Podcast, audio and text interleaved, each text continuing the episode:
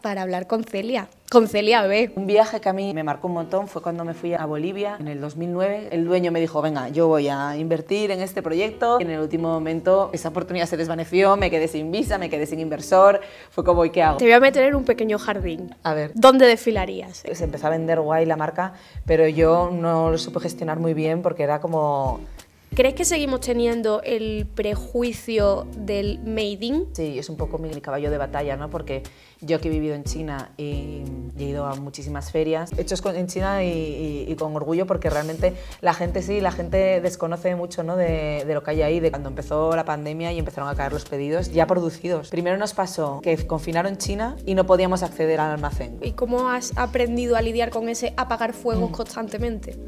¿Te gustaría que tu marca te sobreviviera? Además, es verdad que Alberto siempre lo dice, dice, es que me da pena. ¿Ves? A mí también me da pena, porque es que son como más perjuicios que tiene una persona que, luego el resto de la gente te dirá, ay, pero qué guapo estás, qué bien te queda, tal, porque favorecen los colores. bueno, pues bienvenidas eh, un día más al podcast de moda, eh, temporada 2, programa número 6, edición súper especial, como, como podéis ver. Tenemos aquí una invitada de lujo, que ahora María José, que es sabe algo, algo más que yo de esto la va a presentar. Pues nos hemos venido al showroom de Fabra para hablar con Celia, con Celia B, que probablemente si os suena os sonará de esa manera por Instagram, porque además todos los diseños de, Celia y sus vestidos están ahora mismo por todas partes, pero literalmente, o sea, porque a pesar de ser una marca hecha o diseñada en Asturias, realmente estás por todo el globo. Sí. O sea, mm, te lleva y esto me ha hecho bastante gracia, tengo que reconocerlo, desde Belén Esteban hasta Olivia Palermo. ¿Cómo, llegas a un eh, espectro tan amplio de mujeres con estilos tan diferentes? Sí, mira, justo esto es algo que veníamos pensando eh, y que es algo que a mí me encanta, que es la diversidad ¿no? de, mujeres que, que llevan mi marca, que se sienten cómodas con ella. Es como, es, es un, proyecto, un, eh, un producto que, llama a mujeres de todo el planeta, de todas las edades, de todos los cuerpos, y eso a mí es algo que me encanta, el que, el que algo que podría parecer como muy específico y muy concreto, ¿no? cuando me preguntan, ¿cómo es la mujer Celia B? Pues no sé, a, mí me, a mí me cuesta bastante trabajo ahora porque es verdad que es como, pues mira, es de, pues desde mi madre que tiene más de 70 años, eh, a, chicas de, de, menor edad y que, que se lo ponen para, para, salir de marcha o para un evento o, o mujeres para trabajar. O sea, yo creo que está claro que el punto en común que tienen es que, que, que, bueno, por supuesto les gusta el color, las prendas especiales, pero que les gusta, bueno, que se ven favorecidas con, con ese tipo de prendas y que, y que encuentran la ocasión perfecta para, para ponerlo, ¿no? me llama mucho la atención, no sé si a ti, lo del el trabajo, o sea, porque llevar, es verdad que los vestidos solemos categorizarlos más rápidamente en momento evento, momento fiesta, porque mucho color, mucho brillo, mucho estampado. Hay gente que de verdad se lo ha llegado a poner para ir a un trabajo relativamente estándar en oficina. A ver, eh, claro, yo no me puedo poner como ejemplo porque yo, yo, lo pongo, yo estoy trabajando ahora. pero, pero sí, porque realmente Claro, tú puedes ver el look entero y te puede parecer como, uff, o sea, como muy statement, ¿no? Pero, pero tú puedes coger la, la, falda y te la pones con un jersey liso, con una camisa o, o una chaqueta y te lo combinas con, con algo pues más, eh, más en tonos neutros y sí que, bueno, pues es el, darle un punto más especial, ¿no? A una, a una ropa que, que, bueno, pues más, más estándar, ¿no? Más para trabajar. Pero Luego también me hace gracia el tema de, que, igual se puede identificar la marca como para algo de eventos, sin embargo en Estados Unidos me pasa, me pasa lo contrario, que cuando presento colecciones pues más de fiesta, con lentejuelas, de eventos, me dicen, no, es que tu marca es una marca de día, de, sí, de, de, los, de vestidos de algodón, estampados, y, a mis agentes les cuesta más trabajo eh, vender pues vestidos así, porque es como, es que claro, es que este es otro tipo de público. Entonces, bueno, y luego, y luego al final acaba saliendo y acaba gustando, porque por ejemplo cuando sacamos eh, las lentejuelas en el, año pasado, al principio era un poco de, ay, es que, eh, no sé, y luego encanta y, la gente, al final es que yo creo que es la clienta que se lo pone y se ve favorecida y, lo saca y recibe mil piropos y, entonces es cuando, cuando es como, pues mira, sí, funciona. al final el boca a boca que siempre contamos, ¿no? Yo decir que eres puede seguramente la primera marca que reconozco en Instagram al momento. Yo que vengo del mundo de fuera y cuando estoy por Instagram digo Celia. Y acierto, o sea, eso es... Me 100% de la me encanta, sí, sí, porque, jolín, me encanta la gente que es tan reconocible y tal. Y a mí, supongo que a mí, a mucha de la gente que, no, que nos escucha, me interesa un poco como un mini resumen de de dónde viene tu, tu imaginario, ¿no? De cómo nació todo esto, porque yo he llegado ya y ya estaban todos los colores puestos por todas partes y me interesa mucho saber de dónde viene un poco.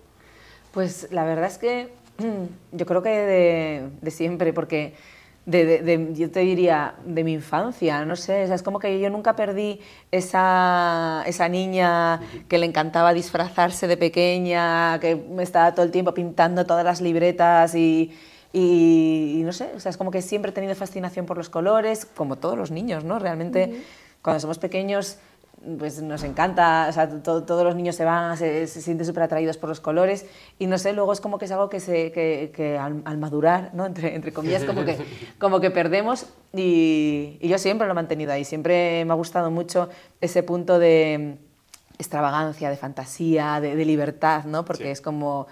¿Por qué me voy a cortar en, en- en vestirme de esta forma para ir a este sitio si es lo que me apetece y es, y es un juego para mí? ¿no? Entonces yo siempre me he tomado el diseño eh, como, como algo muy lúdico, un juego. Yo creo que, que eso también es algo que, que transmito con mi trabajo y que, y que la gente, eh, las chicas cuando se ponen mi, mi, mi ropa es algo que también ellas perciben. Entonces yo creo que, es de ahí de donde, de donde viene esa pasión por los colores. Y luego también, eh, hilando un poco de, bueno, eh, de pequeña que me gustaba este mundo tan, tan colorido, pero luego también a medida que me he hecho mayor y que, y que he empezado a investigar en textiles, he notado una conexión tan grande con esos textiles de, de Latinoamérica o del sudeste asiático, donde los colores están en todos lados y la gente se viste pues, pues, pues con, con colores estampados, eh, texturas, bordados, que digo, mega, es que, jolín, viene de ahí, viene de ahí también mi, mi, mi creatividad, ¿no? Y, y aquí no sea, no, esta gente por ser mayor no deja de, de llevarlo. Y Claro. entonces, bueno, pues como que yo siempre he querido trabajar también como un poco en, en esa línea, ¿no? Y decir, es que hay... ¿Y cómo hay fue, el, cómo fue el camino? O sea, ¿te interesó primero la cultura o viajaste primero, lo viste y luego lo aplicaste? Pues es que no sabría decirte porque yo llevaba viajando desde, desde que era pequeña y, siempre me ha encantado, o sea, siempre me ha fascinado todo esto, ¿no? Pero eh, un viaje que a mí sí que me, me- me marcó un montón fue cuando me fui a, a Bolivia, como en el 2009, estaba mi hermana ahí viviendo y aluciné con lo que, con lo que encontré ahí. Y, y de hecho es que yo ya me quería quedar a vivir ahí, encontrar la forma de trabajar con, con- con los artesanos, pero bueno, de aquella era como un poco difícil, no tenía, nada, no tenía ahorros, no tenía, no tenía forma de hacerlo, ¿no? Pero, pero ahí ya empecé como, como a investigar un poco en, en el mundo textil. Tengo un libro de textiles del mundo que es como una biblia para mí, es como próximo destino. Me voy al norte de Vietnam a conocer las tribus de Sapa, tal. Me estuve viviendo eh, tres años en Chiang Mai, en el norte de Tailandia, un poco por eso, para, para conocer más de, de estas técnicas ¿no? y, de, y de las tribus que viven en las montañas y que hacen estos textiles tan increíbles. Y, y eso, por supuesto, alimenta, alimenta mi trabajo porque es una inspiración tremenda. A mí me interesa que, que le cuentes toda tu etapa en Asia, porque me parece fascinante, al mismo tiempo aporta, creo que bastante realismo sobre lo que hay detrás de montar una marca y lo que hay detrás de la industria, y creo que les va, les va a gustar. Y Alberto no tiene ni idea, se lo he dejado eh, No, yo des- no. en plan, que te sorprenda Celia. Pues a ver, eh, yo, me fui, yo me fui a Asia a vivir de un poco, o sea, yo pensaba que iba a estar un año ahí y que me iba a volver. Pero lo que me encontré cuando llegué fue plan de wow, este sitio es el, mundo de las oportunidades, ¿no? De, de repente pues empezar a, a ir a ferias, a fábricas, a, a encontrar materiales, a ver que hay un mundo que, que estaba en plena ebullición, aparte estaban surgiendo un montón de diseñadores locales y yo me subía a esa ola de- del diseño, ¿no? De, bueno, de, crear tu propia marca. Y, y bueno, coincidí, o sea, es como de estar en el momento adecuado, en el lugar adecuado, eh, no sin sin sufrimiento, ¿no? Y, el, encontrarte también pues, en un sitio muy lejos de tu casa, obviamente. Eh, un idioma que, bueno, que lo, lo chapurreo, pero, pero me costó mucho aprender y, y entenderme con ellos. eh, y una cultura tota- totalmente distinta. Pero era como un momento en el, que, en el que todo era posible. Y en el que, no sé, era como de, venga, pues voy a crear mi marca y la voy a empezar a vender... pues en mercadillos y luego de aquí voy a hacer una producción y, voy a desfilar en la Semana de la Moda de Shanghai y pasaba, ¿no?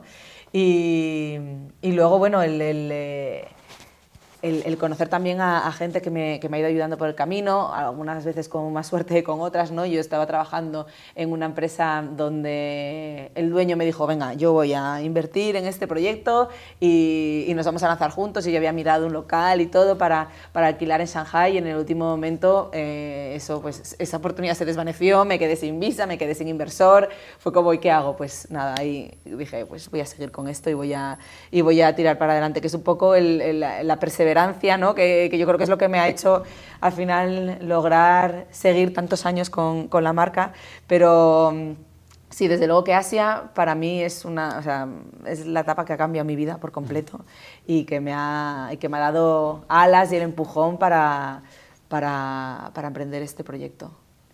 No sé si respondo a lo que... Sí, sí. O sea que digamos, la, la marca, por así decirlo, nació allí. en- Sí, sí, sí, Luego sí, sí. te la traes para... Sí, sí, sí, sí, sí. Para acá. Sí. A mí es que, ya te digo, me sigue además pareciendo fascinante este momento porque eh, otra hubiese cogido los bártulos y se hubiese vuelto a casa. O sea, si de repente te quedas sin el local, sin el inversor, sin la visa, es como, oye, mira, cojo el bolso y me voy. Y no, y ahí que seguiste. Y hay que seguir, y aparte justo estaban mis padres visitándome en ese momento en Shanghai y me acuerdo que tuvimos ahí una reunión en el salón que me dijeron, pero tú esto es lo que quieres hacer, sí, pues adelante, hija. Y eso sí, la verdad es que fue un apoyo ahí muy, muy grande y, y, y bueno, pues yo tenía ahí como, ahí, ahí sí que tenía algo de dinero ahorrado, no como cuando estaba en Bolivia, y dije, venga, lo voy a invertir en esto y, y para adelante. Y, bueno, es que al final es como cuando crees tanto en algo, ¿no? Y te parece que, que merece la pena lanzarte a la piscina sin saber lo que hay en la piscina, porque si lo hubiese sabido, igual no me hubiera lanzado. pues yo creo que es la, es la forma, ir ahí un poco, venga, a lo loco y... Sin mirar así y bueno, ya así. está, y que pase lo que tenga que pasar, sí, ¿no? sí, sí, sí, sí. Si tus padres no te hubiesen apoyado en ese momento, ¿lo habrías hecho igual? Yo creo, a ver, yo creo que sí, pero el hecho de, de que ellos lo tuviesen claro, que luego, a ver, a lo largo de estos años, mm, ha habido momentos en que me dijeron, chica, o sea, ¿por qué no te Ya buscas una- un trabajo normal? Pero tú puedes volver a lo de antes, algo de, tú si Unas quieres volver, o ¿no? algo. Eh, sí, sí. ¿Por qué no positas? Mi madre me decía, ¿por qué no positas para profesora? Es como, no, o sea, yo... Me entierro en vida directamente, claro. Claro, no, esto, ese camino no es para mí, está muy bien, pero no es para mí. Me- es que no, no suena, no suena también Sí, esa, claro. no suena familiar. ¿Cuándo llega el boom de Celia B? Pues, a ver, yo tuve un mini boom cuando estaba en Shanghai. Fue todo muy, muy rápido. Pues eso, desfilar en, eh, la Semana de la Moda, salir ahí en un montón de revistas. Eh, sí, de repente como se empezó a vender guay la marca, pero yo no lo supe gestionar muy bien porque era como demasiado, de- un crecimiento demasiado rápido en un país en el que ya el esfuerzo de vivir ahí era como muy intenso y, y dije, no, me, me voy y en una semana vacié mi casa, vacié el estudio y me fui a vivir a Chiang Mai. Fue ahí como una, una- un, un- un momento así que ahora lo veo desde fuera porque yo pensaba que iba a poder llevarme a la producción, que iba a poder mantener los clientes y, y no, no pasó ninguna de estas cosas y estuve en un momento de stand-by con la marca, ¿no? que también era necesario porque yo estaba un poco ahí al borde de, de un burnout. Y luego pasa el tiempo y ahí es cuando empiezo a vender en Estados Unidos, va poco a poco la cosa y yo diría que, de esto estoy hablando desde 2016, cuando yo me voy de China. Y en la pandemia es cuando, da, cuando pega un, un boom la, la marca, es cuando desde un primer momento de pánico, que las tiendas empiezan a cancelar pedidos, que tenemos que negociar descuentos para que esa producción se la lleven, eh, a de repente mm, están vendiendo un montón y necesitan stock. Y entonces las tiendas están como locas pidiendo stock. Nosotros empezamos a vender, antes vendíamos pues igual dos vestidos al mes en la tienda online y de repente empieza a boom, boom, boom, boom, aumentar las ventas y empezamos a hacer mascarillas, nos empiezan a, llegar eh, pedidos de, de, de, las mascarillas, empezamos a vender eh, tanto en la tienda online como, como, en, como en tiendas y ahí es cuando, cuando la marca despega yo diría, sí, 2020-2021 fue cuando, cuando pega el boom. Y también coincide el hecho de que yo estoy instalada en España y la marca se empieza a conocer en España. Y antes España era como, mm, bueno, no me conocía nadie prácticamente, no vendíamos casi nada en la tienda online y ahora pues es el tercer mercado de la tienda online. O sea, que sí que ha creado, sí que ha habido un, un, un despegue ahí. Qué guay. Sí. Y lo, de, o sea, lo del COVID me flipas. ¿Sabéis? O sea, ¿fue orgánico? ¿De repente o hubo algo en, mitad del COVID que, no sé, alguna publicación, algo que os... Yo creo que también fue un poco recoger lo que había sembrado, porque... O sea, yo recuerdo mucha gente que, por ejemplo, no tenía una tienda online cuando empezó el COVID o que apenas utilizaba las redes. Yo ya era como muy activa con las redes, tenía tienda online desde hacía un montón de tiempo y, cuando, bueno, yo vivo sola y llevaba, justo antes de la pandemia, había estado viajando tres meses y tenía unas ganas de estar tranquila en casa. y entonces me puse a hacer un montón, sí, me puse a crear un montón de contenido, a probarme toda la ropa que tenía, a hacer vídeos, o sea, como realmente estaba sola y, y, hablar a mi comunidad, ¿no? Y, estar haciendo cosas. Entonces yo creo que, que eso y el también, el estar yo establecida en un sitio y sin estar ahí con la maleta todo el día, me ayudó también en plan de a crear una unas bases, ¿no? Como más de, venga, a ver, vamos a apostar por esto de verdad. ¿Y qué es lo que hace falta? Pues eh, cuando, nos, cuando ya se terminó el confinamiento, buscar un, un, local para poder establecer un sitio de trabajo fuera de casa, porque son desde que me había ido de Shanghai no, tenía, no había tenido un, un sitio de trabajo fijo. Y entonces fue como un poco el, el, volver a sentarme y el tener ya, pues claro, unas bases ¿no? de detrás de, de, la producción que seguía teniéndola pues, pues, pues bien asentada y, y, todo eso yo creo que al final dio sus frutos. O sea, no fue como algo de de repente la gente quiere llevar flores y yo justo estoy aquí vendiendo flores. No, era como, como un trabajo de, de base en el que a mí me pilla en un momento en el que estoy tranquila, en un sitio, centrada, y todo eso pues como que consigue dar sus frutos. otra vez, un poco el estar en el momento adecuado, en el sitio adecuado. Sí, y quién me iba a decir a mí que iba a ser Oviedo, porque bueno, Shanghai es como que la gente se lo puede imaginar, ¿no? Pero el sitio fue Oviedo. A mí eso también es algo que me flipa, o sea, que todo esto y todo este imaginario tan eh, fantasioso, tan onírico también, que lo peta fuera, esté en Oviedo, a mí es algo que me sigue dejando loquísima. Sí, y pienso, es como, como otra extravagancia más de, bueno, también. de, las mías, pero, pero, no, pero es que, claro, o sea, es como que la pandemia también ha servido de catalizador para un montón de cosas, ¿no? Y el, y la, y el estar en un sitio remoto realmente, en, sobre todo en, en esos años, ¿no? No era un impedimento para poder comunicarte con el mundo entero, ¿no? Y ya, pues, pues como yo tenía mi equipo que estaba en Shanghai, eh, también mi, equipo en, Bali, mis agentes repartidos por el mundo, yo estaba sola en Oviedo y, poco a poco he ido creando equipo en Oviedo y, bueno, y así pues nos movemos, ¿no? Como con, con satélites y, y, alrededor del mundo, desde, desde ahí. Ahora sí que empiezo a notar un poco el, bueno, ya hay que empezar a salir más, ¿no? En plan de las semanas de la moda, ya habían vuelto a suceder, ¿no? Y, y, volver a hacer viajes. Voy a, China en un par de semanas después de cuatro años, que me apetece un montón.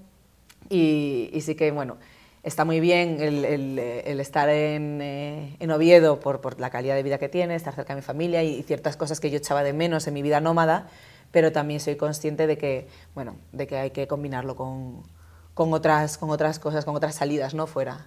Sí, como un poco más de movimiento para que esa vis internacional no se pierda. ¿no? Exacto, sí, la visibilidad y también el, pues, pues el, el, conocer a gente y conocer otros proyectos y hacer contactos, al final eso es verdad que nos hemos acostumbrado durante la pandemia a que fuera de forma distinta, pero es algo que, que está bien, que no se pierda, ¿no? Y que al final es como que el, el cara a cara nunca jamás va a poder sustituir a, una, a un Zoom. No, cuesta, cuesta. Además, como se corta internet ya, apaga y, vámonos. Total, sí, sí, sí. Em, ¿Te apetecería volver a un circuito de Semana de la Moda tradicional? O sea, desfilar en Shanghai o en París, o aquí en Madrid o en Barcelona. Pues A ver, bueno, el circuito de Semanas de la Moda los tenemos para presentar las colecciones, vamos, presentamos en Nueva York, en Londres, en, en París con nuestros agentes. Pero claro, lo de los desfiles es que es un trabajazo. Y es, es fantástico, ¿eh? luego cuando sales como un momento que, que son 10 minutos, o sea, es como estás, estás, te, te vuelves loca durante un mes y luego en 10 minutos ya está, ¿no? Y, y por un lado me gustaría, pero yo también algo que he aprendido durante estos años es que tengo como que, que calibrar bien los esfuerzos y saber que cuento con el equipo que, me, que, o sea, que, que, que, que va a poder llegar, llevar a cabo algo en la, con las expectativas que yo tengo, ¿no? Entonces, sí que me gustaría, porque me parece que los desfiles es un momento espectacular y súper bonito, como de que entra ahí como toda la gente en, no sé, ahí como en, eh, en catarsis, ¿no? Pero si lo hago, lo quiero hacer bien y lo quiero hacer acompañado y que no sea a costa de mi, de mi salud física y mental, ¿no? Te voy a meter en un pequeño jardín. A ver, ¿Dónde desfilarías? ¿En qué ciudad? en Oviedo. Bien, bien, buena salida, buena salida. No, pero, o sea, a ver, no, y me lo han ofrecido y, y- y- y- y se organizan cosas ahí, pero también es eso, sea, hasta ahora no lo he hecho porque, porque me he sentido que yo no estaba como... como En el momento. En el momento, pero, pero me gustaría hacer algo ahí en mi ciudad, por supuesto, que hay sitios espectaculares para, para poder desfilar. En Oviedo sería algo simbólico, obviamente, ¿no? En Madrid también me gustaría, por supuesto, ¿por qué no?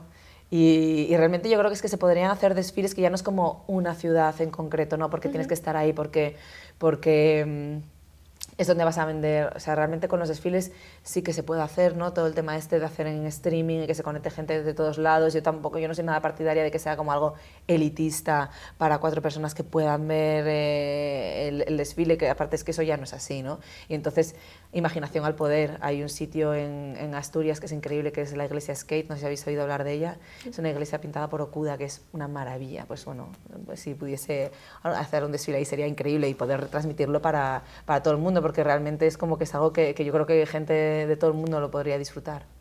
100%. Mm.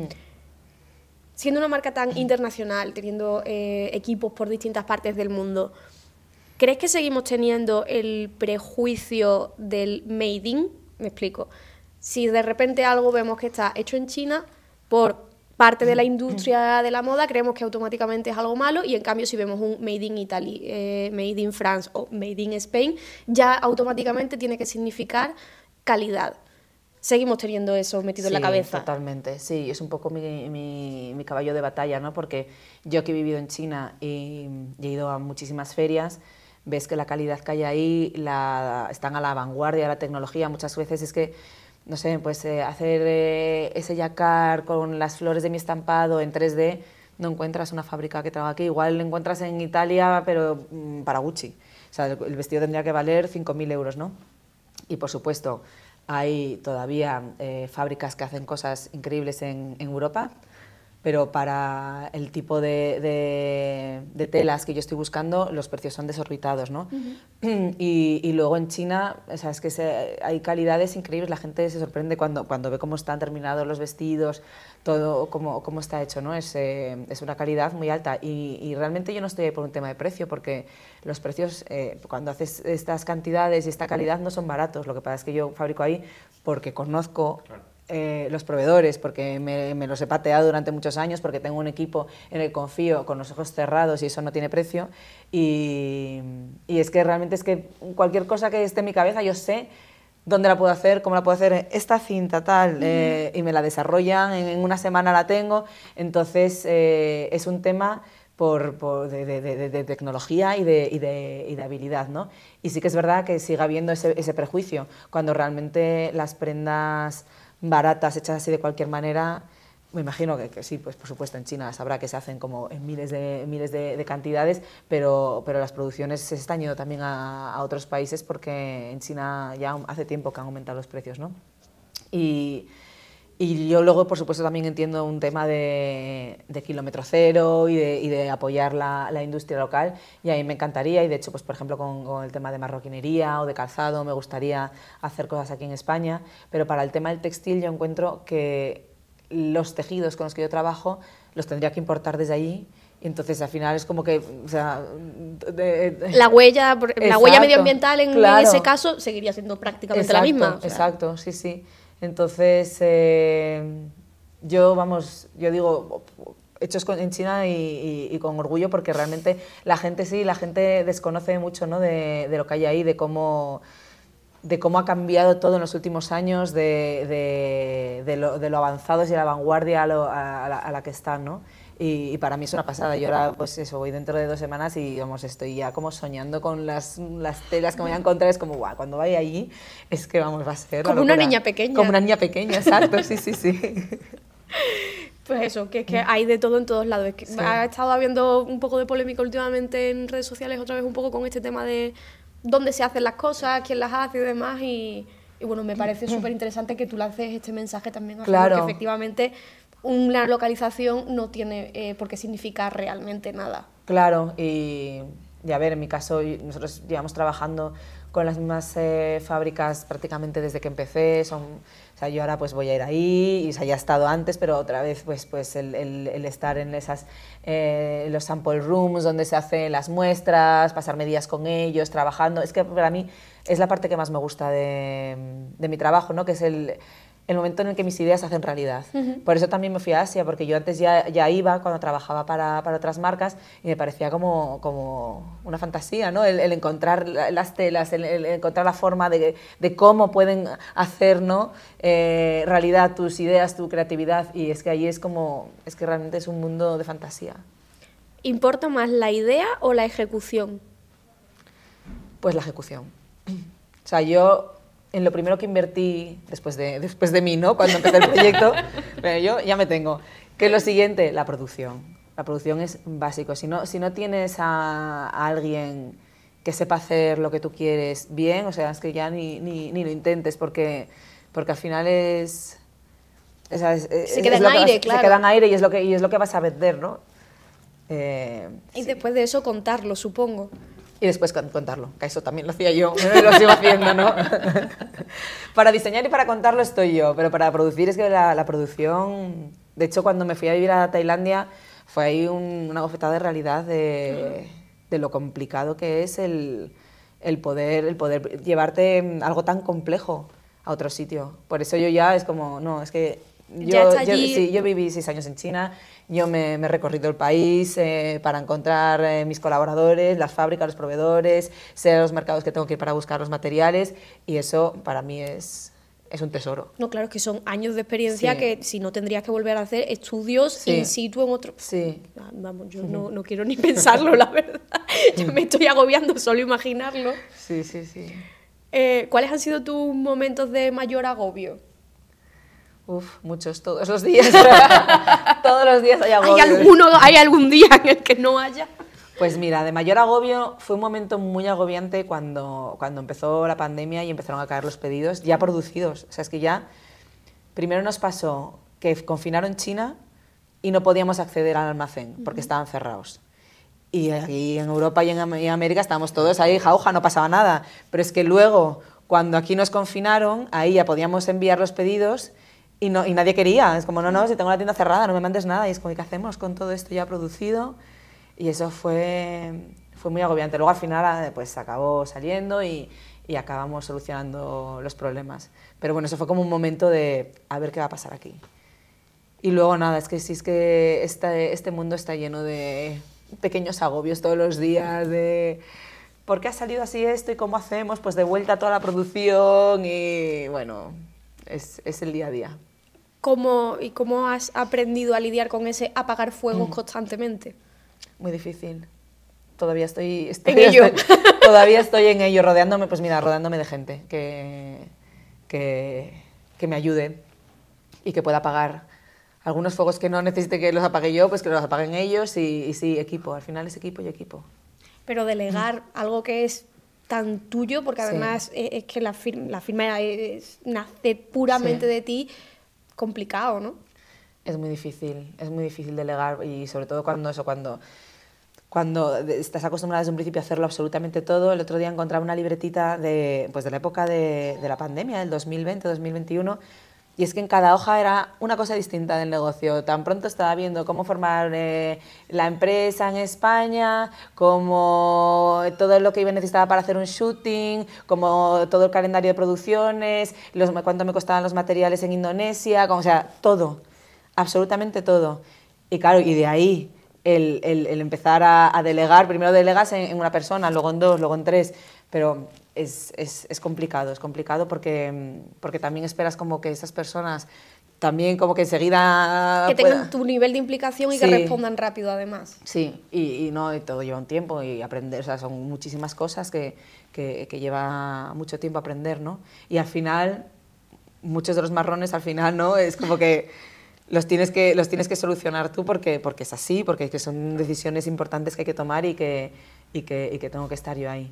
Pero bueno, está claro que, que yo, o sea, yo veía esa libreta y digo, no entiendo cómo podía hacer yo todo esto haciendo los excels de los pedidos, de si está el, el depósito que llegó, la transferencia, entonces ya se manda este pedido, todo, todo, todo. Tienda online.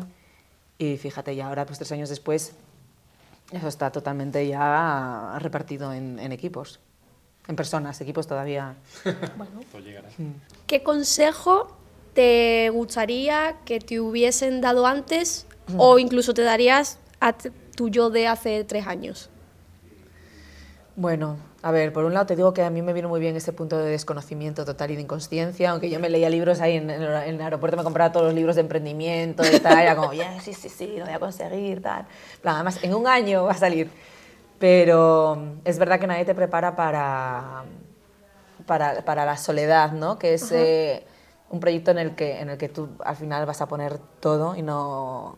Y aunque te rodees de un equipo y tal, está, está claro que eso ayuda, pero que eso va a llegar con el tiempo. Eh, va a haber muchos momentos en el, que, en el que nadie más va a entender como tú ¿no? lo, que, lo que eso significa y todo lo que estás poniendo y lo que, y lo que estás sacrificando por eso. Y el, el precio a pagar es alto, es muy alto el precio, el precio emocional que, que se paga. Y, y creo que debería, que debería de dejar de romantizarse tanto ¿no? el tema del emprendimiento. Claro, porque es que, jolín, hay, hay una, hay una parte muy importante de, de- cuidarse a una misma, ¿no? Y pues me preguntabas, ¿cómo haces, no? Para lidiar con todos esos mm, fuegos marrones, tal, pues ¿Cómo mal, puedes? sin dormir, sin tal. Y eso no puede ser, ¿no? Eso, eh, yo sé que vivimos en una sociedad donde vivimos todos a mil y la ansiedad está a la orden del día, pero hay que, hay que tener eso también en cuenta y hay que, y hay que no sé, pues, eh, aprender estrategias para poder abordar eso. Eh, Yo siempre tengo esta, María José y yo también tenemos esta discusión de vez en cuando. ¿Crees que se puede llegar sin pasar por esa etapa? Porque yo soy defensor de que no, de que sí, de que los que llegáis es porque habéis pasado por esa etapa de obsesión, darlo todo y eso, sacrificar un poco de salud mental o lo que sea. Y que para llegar hay que, hay que pasar por ese sacrificio. Que, Claro, yo no sabía hacer otra manera. Y, y no lo sé hacer otra manera, de hecho. O sea, es que yo ah, digo esto y es como que eh, es parte de mi día a día, ¿no? El, el- el luchar contra, contra el- el- o, o la sobrecitación o, o- o la sobrepreocupación. Eh, pero, pero es que yo sí que creo que, que realmente, o sea, yo por ejemplo, en mi familia no hay nadie emprendedor, ¿no? En el colegio jamás me, me- me enseñaron ni se habló nada de esto. Sí que es verdad que cada vez hay más medios para ayudar. En, eh, pues en, en- en Oviedo hay un, un semillero de, de empresas y, y, y- y sí que, y sí que hay medios, pero yo creo que también es como que es algo que, que al no ser que hayas estudiado, hecho un MBA y, estudiado algo como muy enfocado al mundo de las empresas, es un mundo que es muy ajeno, ¿no? y, que, y, que, y que también, mm, no sé, como que cuando lo abordas, lo abordas desde una perspectiva, pues eso, pues como muy idealizada. Y, y en el que crees que, te- que va, o sea, te dicen, no, es difícil tal, pues bueno, es difícil, pero es que lo que yo hago vale un montón y enseguida... Y, y no, y es un camino muy duro, ¿no? Entonces, eh, ¿hay que pasar por ahí? Sí, pero no se nos puede ir la salud en ello. no mucho. No mucho, no mucho. O al contrario, o- no sé, es que yo, por ejemplo, estuve hace poco en, en un retiro donde había mucha gente con, con problemas de burnout y es increíble, es que es una epidemia. Y es una enfermedad que, que tarda mucho tiempo, en- tardas mucho tiempo en darte cuenta y cuando llegas ahí tardas muchísimo tiempo en salir, ¿no? Entonces, eh, claro, es como que, que- que estamos ahí metidos en una, en una rueda, ¿no? En la que, en la que bueno, claro, entonces hay que, no sé, hay, hay que, hay que Hay encontrar que la forma de poder, de poder llegar ahí sin, sin realmente dejarse la piel en ello y que eso, y que eso no sea, que no se vea como o sea, plan, por todo el tema de, de, de, la meditación y el descanso y tal, se ve como, como un medio para poder llegar a, ahí. Uh -huh. Pero no, pero yo creo que debería ser un fin en sí mismo, ¿no? Uh -huh. el, que, el que podamos vivir vidas sosegadas, en la que, eh, que sean compatibles con tener tu propio negocio. Yo creo. Igual es muy, suena no, utópico, no, no. pero... Ojalá. Ojalá pudiera sí, ser. Pero es, es verdad que, eh, que además estamos asistiendo, porque es el mundo en el que vivimos, a una instrumentalización de herramientas que deberían ser eh, para nuestro bienestar y no enfocadas también a ser más productivo. Eso. Que es como, oye, eh, sí. efectivamente, yo quiero meditar para estar o mm, estar 10 minutos en el sofá tirada para estar tranquila, no para recargarme de energía para luego mm. ser más productiva en las siguientes dos horas de trabajo. Claro. Y que es justo lo que tú estás diciendo. Claro. y ojalá podamos llegar a obsesionarnos de una manera sostenible, por así decirlo. Sí, al final es un poco claro, es que es la lógica del mundo capitalista en el que vivimos, en el que tenemos que estar produciendo todo el tiempo y eso es muy difícil cambiarlo. Pero claro, también cuando, cuando ya empiezas a, a, ver las consecuencias ¿no? en tu propia salud, pues ya es como, bueno, hay que... El toquecito. El toquecito, sí, sí, sí, sí, sí. ¿Te gustaría que tu marca te sobreviviera? ¿O Celia B eres tú y eres tú? Mm, no, hombre, a mí me gustaría, yo qué sé, pues igual tampoco les quiero poner presión, pero si a mis sobrinos vale, les sí. que les encanta y apuntan maneras, pues oye, sí, ¿por qué sí, no? Si quedase eh, dentro de sí, cercano, sí. sí. Sí, porque aparte es como que la filosofía que yo tengo es un poco de, de activista del color uh -huh. y llenar las calles de color sí. cuando estamos en un mundo que cada vez es todo más negro y más oscuro y más minimalista, pues no, es que esto tiene que, que, seguir, así como cuando viajaba al norte de Vietnam y veía que esos textiles estaban desapareciendo y que se lo cambiaban por una camiseta y unos vaqueros y, y decía, no, Dios mío, por favor, si es que estas prendas son alta costura lo que lleváis, pues ¿cómo, cómo puedo yo bueno, ni de lejos va a ser lo que, lo que, lo que hacen esas mujeres, ¿no? Pero, pero por lo menos mi granito de arena en, que siga habiendo color ¿no? y, y, alegría en el mundo. Entonces, que si no es con mi marca, que, pero que siga, que siga habiendo, que, o que pueda seguir... Que la misión, que la misión continúe. Sí, sí, sí. Que además es verdad que hace mucha falta porque cada vez estamos más, eso, más apagaditos. Más apagaditos. ¿Será que viene el invierno? Más. Más, más, más. No, no, hay que, hay que romper ahí con eso. Epidemia de abrigos negros. Sí, viene, exacto. Viene la epidemia de abrigos negros. Además, es verdad que Alberto siempre lo dice, dice, es que me da pena. ¿Ves? A mí también me da pena. Yo cuando fui a París a presentar la colección en, en, febrero, que fue la colección de invierno, y que era todo pues como el abrigo que llevaba antes, acolchado ahí con una falda gigante, tal. Era, o sea, la gente alucinaba, me miraba por la calle y es que llega a hacer un vídeo 10 minutos por el Boulevard Haussmann y era toda la gente vestida de negro y decía, por favor, o sea, a mí es que de verdad que volví un poco triste a Oviedo. Y en Oviedo la gente viste de color, que eso me lo decían unos amigos de Israel que estuvieron ahora hace un par de meses en, en Oviedo. Decían, qué colorido es esto, porque allí es que es verdad que también cuando fui todo el mundo iba de negro. Entonces, no, yo no entiendo. No, no puede ser, no puede ser, porque es como, o sea, tú imagínate un, un jardín con flores negras o grises, no, no. Sería un jardín en el que yo estaría a gusto, pero te entiendo, claro. te entiendo perfectamente. O este verano que fuimos a, un, a, al Mar de Cortés en México a hacer eh, snorkel, bueno, o sea, los colores que ves ya. ahí dentro, es como, uf, qué mundo de fantasía. Si es que los colores son preciosos y ves a los peces ahí vestidos de, con sus millones de colores, de brillos, de no sé qué, es como... ¿Por qué la gente tiene miedo a esto? Que es tan bonito. Y natural. y o sea, natural, claro, está naturaleza. Mm. Sí, sí, sí. También te digo, dais mucha envidia las que sois capaces de combinar colores con, y que quede bien, porque algunos lo intentamos y decimos, buf, esto no funciona.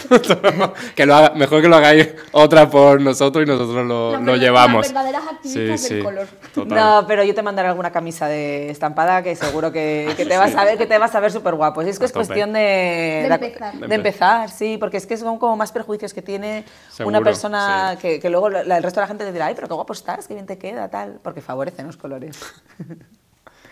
Pues listo. Sí, con sí. esto yo creo muchísimas, que sí, Muchísimas Qué gracias. Bien, gracias, me ha encantado.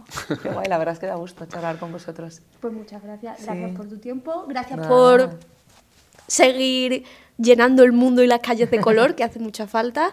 Y ya sabes que aquí tienes tu casa. Muchas gracias.